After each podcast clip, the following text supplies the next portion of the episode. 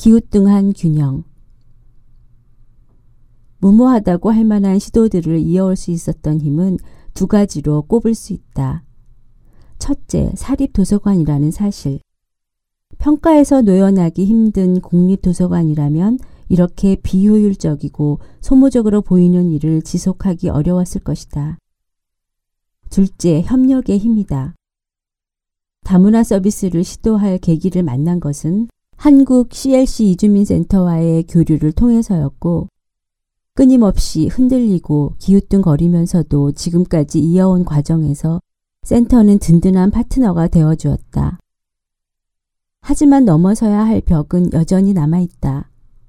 지금 느티나무 도서관의 외국어 자료는 6천여 권, 전체 장서 5만 권의 10%가 넘는다. 그런데 등록한 외국인은 200명쯤으로 회원 4만 3천 명 가운데 5% 정도고 지난 한 달 책 대출은 80여 원, 전체 대출의 1%에도 못 미친다. 그런데도 이렇게 많은 수고를 들여 서비스를 지속해야 할지 해마다 사업의 우선순위를 놓고 고민하게 된다. 다른 도서관들에서 다문화 서비스가 필요하다고 여기면서도 막상 시작하지 못하는 이유도 다르지 않을 것이다. 힘겹게 다문화 코너를 조성해 놨는데 이용이 되지 않는다는 게 많은 도서관들의 고민이다. 다행히 도서관 다문화 서비스의 여건이 나아지고 있다. 그 사이 다국어 자료 구입을 대행하는 업체가 여러 곳 생겼다. 구입할 수 있는 책의 범위가 제한되어 있긴 하지만 도서관 전산 프로그램에 반입할 수 있는 서지사항 DB까지 제공한다. 특화된 다문화 도서관들도 생겨나 경험과 노하우, 네트워킹에 힘을 얻을 수 있게 되었다. 국립중앙도서관을 비롯해 정부 차원의 도서관 정책에서도 다문화 사업이 추진되고 있다. 아쉬운 점은 국가 차원의 다문화 도서관 정책이 여전히 도서관 고유의 역할보다는 행사나 프로그램 지원 비중이 크다는 사실이다.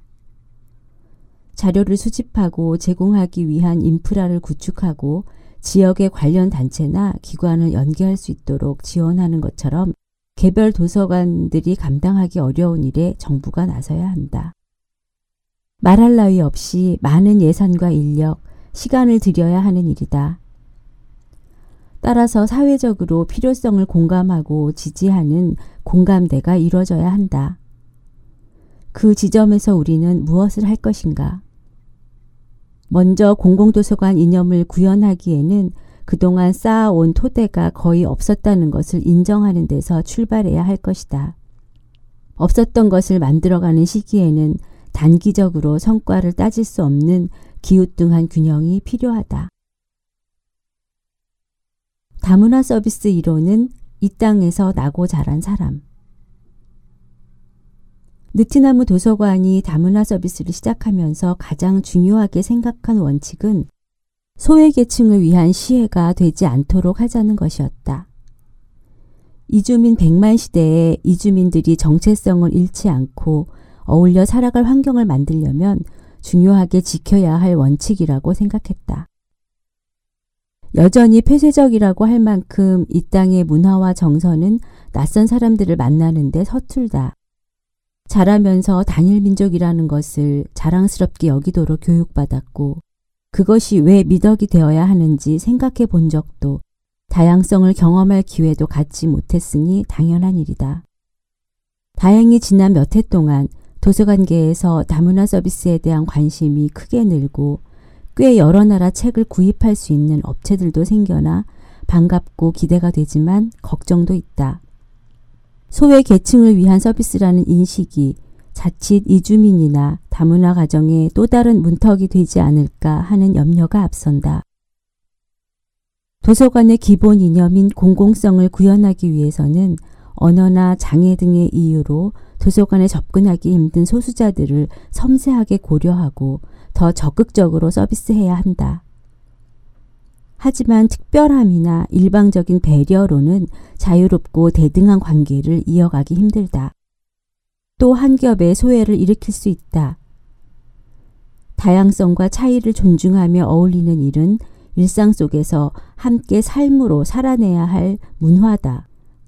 장애인이나 이주민, 학교 밖 청소년, 미혼모 같은 소수자들을 돌보고 치료하고 교정에서 적응하도록 도와야 할 대상으로 볼 것이 아니라 있는 그대로 존중하면서 함께 살아가는 법을 서로 배워야 할 것이다. 욕심을 내자면 덤덤해지는 것. 다문화 서비스가 더 이상 소수자 서비스가 아니라 모두에게 필요한 당연한 공공 도서관 서비스가 되는 것이다. 다문화 서비스라는 명칭도 문턱이 될 수 있다. 다른 이름을 찾지 못해 여전히 그 용어를 쓰고 있지만 내내 맞듣지 않다. 다문화주의란 이주민들을 자국 문화에 적응시키려는 동화주의와 다르게 다양성을 그대로 존중하자는 의미다. 그런데도 언제부터인가 다문화라는 말에 서구 선진국과 구분해서 아시아 지역의 이주민과 결혼 이민자 가정을 가리키는 차별이 담기게 됐다고 느껴지기 때문이다. 따지고 보면 도서관에 꽂힌 수많은 책들이 번역서기 때문에 어느 한 코너에 다문화라는 이름을 다는 것이 옳지도 않다. 그래서 영어, 독어, 일본어 등으로 쓰인 책들과 아시아권의 언어로 된 책들을 모두 한 군데 모아서 외서 코너를 꾸리고 알아보기 쉽게 여러 나라 책이라고 붙여놓았다. 느티나무 도서관에서는 다문화 서비스를 해야 할 이유를 더 이상 100만에 달하는 이주민 때문이라고 말하지 않는다.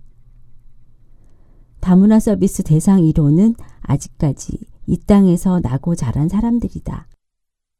이주민들이 모어로 된 자료를 만나고 한글과 한국 문화, 한국에서 살아가는 데 필요한 정보를 얻는 것만큼이나 이웃으로 살아갈 사람들이 다문화적 삶의 소양을 기르는 일이 중요하다고 생각하기 때문이다.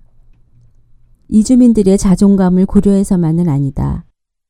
지구촌 시대를 살아가기에 너무 폐쇄적인 한국의 문화와 정서가 변화해야 할 필요성 또한 그만큼 절실하다. 문화 다양성을 몸으로 배우다. 이주민 센터에 작은 느티나무 문고를 설치한 뒤 센터와 도서관이 공동으로 아시아와 함께해요 행사를 열어 도서관 곳곳에 각국 문화를 소개하는 판넬과 책, 이주민들이 가져온 전통 의상, 기념품 등을 전시하고 나라별로 돌아가며 책을 읽어주는 자리를 마련했다. 그날 함께한 사람들과 월별 당번을 정해 다음 달부터 한 나라씩 돌아가며 책 읽어주는 시간을 진행했다. 그것이 6년째 진행하고 있는 여러 나라 책 읽기 프로그램이다. 외국인 근로자들과 결혼 이주 여성들의 사회적 여건이 변화하면서 이주민센터의 사업 대상도 달라져 CLC 이주민센터와 함께 하던 여러 나라 책 읽기 프로그램은 2013년 말로 중단되었다. 하지만 그동안 도서관을 이용해온 이주민들이 자원활동으로 참여하여 지금도 달마다 도서관에 꽂힌 여러 나라 책을 읽어주고 고향의 문화를 소개하는 자리를 갖는다. 소리도 모양새도 다른 언어를 만나고 옛 이야기를 고유 가락에 담은 노래를 배워서 부르기도 한다. 그림책이나 사진을 통해 집 모양이나 나무 생김새가 다른 거리 풍경을 만나기도 한다. 해가 거듭되면서 그 시간이 어떤 의미를 갖는지 확인할 수 있었다. 베트남이라고 하면 뢰기잉풍 아줌마가 가르쳐준 호치민 노래가 먼저 떠오르고 네팔은 수레스 아저씨의 모자, 몽골은 졸자르갈 누나의 고향을 떠올리게 한다. 다문화적 삶이란 그렇게 얼굴색이나 말이 달라도 더 이상 낯설어 하거나 경계하지 않는 데서 시작하는 게 아닐까 생각했다. 책을 읽어주러 오는 이주민 자원활동가들과 만나면서 생각지 못한 경험을 하게 되었다. 몽골에서 온 아줌마가 아이가 학교 갈 때가 되었는데 책은 안 보고 게임만 한다고 걱정하는 걸 보면서 고향의 학교 사진을 보여주며 수학 선생님을 좋아해서 자기도 수학 선생님이 되었다고 자랑하는 베트남 아저씨를 만나면서 신기하게 생긴 악기를 가져온 스리랑카 청년들이 구석에서 잔뜩 긴장한 채 연습하는 모습을 보면서 단어만 늘어놓는 우리의 서툰 영어가 유창한 원어민보다 더 잘 통하는 걸 보면서 생각보다 서로 다르지 않다는 것을 느끼곤 했다. 다양성을 배우자고 시작한 프로그램은 서로 닮은 점을 발견하는 시간이기도 했다. 어쩌면 차이가 빚어낼 수 있는 문제를 너무 앞서서 두려워하거나 경계한 것인지 모른다. 그 두려움을 벗어나는 비법은 다름을 정면으로 마주하면서 일상적으로 다양성을 체험해가는 것 아닐까. 책 읽어주는 자원활동가로 활약했던 네팔인 수렌드라 씨는 이런 말을 했다. 이주민센터가 있어서 밀렸던 임금도 받고 치과 치료도 받고 한글도 배워서 고마웠는데 느티나무 오니까 진짜 이곳 동네 사람 이웃이 된 것 같아요. 이듬해 고향으로 돌아간 수렌드라 씨는 네팔에 가면 자기도 도서관 운동을 하고 싶다는 말을 남기고 떠났다. 도서관의 다문화 서비스가 다름과 차이를 이해하고 존중하며 살아가는 법을 배우는 통로가 되기를 바란다. 그래서 우리가 얼마나 같은지 다른지 맞춰보려 하기보다 소외계층이라서 돕기보다 차이와 다양성이 있는 그대로 살아있을 때 삶이 더 풍성하고 행복해진다는 걸 알게 되면 좋겠다. 얼굴색이나 언어의 차이처럼 눈에 확 드러나는 차이만 이야기하는 것은 아니다. 세대, 직업, 학력, 우리가 살아가면서 사람과 관계를 맺을 때 따지는 요소들이 얼마나 많은가. 그 숫자만큼 차별과 소외와 억압이 일어날 수 있다. 한 식구로, 친구로, 이웃으로 살아가는 사람들 사이에서도 다양성을 존중하는 힘을 기르는 기회가 필요하다. 이를 위해 도서관의 자료와 공간과 서비스는 더할 나위 없이 맞춤한 조건이 될 수 있다. 그런 가능성을 기대하기 때문에 다문화 서비스를 아주 제한된 개념으로 쓰는 걸 보면 안타깝다. 도서관에서 다문화 서비스의 의미가 축소되어 이주민을 대상으로 한 외국어 자료 서비스나 한국 문화 적응을 돕는 프로그램으로만 여기지 않기를 바란다. 넘치는 우정과 배려도 일방적인 돌봄이나 지원이 되면 자유롭고 행복한 관계를 이어가기 힘들다. 생존을 보장하는 사회 안전망은 언제나 미룰 수 없는 국가의 중요한 책임이다. 한 발 나아가 있는 그대로 다양성과 차이를 존중하며 어울리는 일은 일상 속에서 함께 삶으로 살아내야 할 문화다. 그래서 우리는 꼭 필요한 때가 아니면 소외라는 말도 쓰지 않으려 한다. 장애인이든 소년소녀 가장이든 이주민이든 지원하거나 보호하고 치료, 교정할 대상이 아니라 있는 그대로 다양성을 존중하고 서로 배우고 북돋우며 함께 살아가자는 것이다. 다양성을 존중한다는 말에는 비효율적이지만 따지고 보면 이유 있는 배려를 위해 때로는 고집을 부려서라도 지켜야 할 몫이 담겨 있다. 예를 들면 한 권을 등록하는데 서너 배쯤 시간이 드는 책들을 기꺼이 사들이는 일. 학생이라는 호칭 대신 굳이 몇 살쯤 된 청소년이라는 표현을 쓰는 일.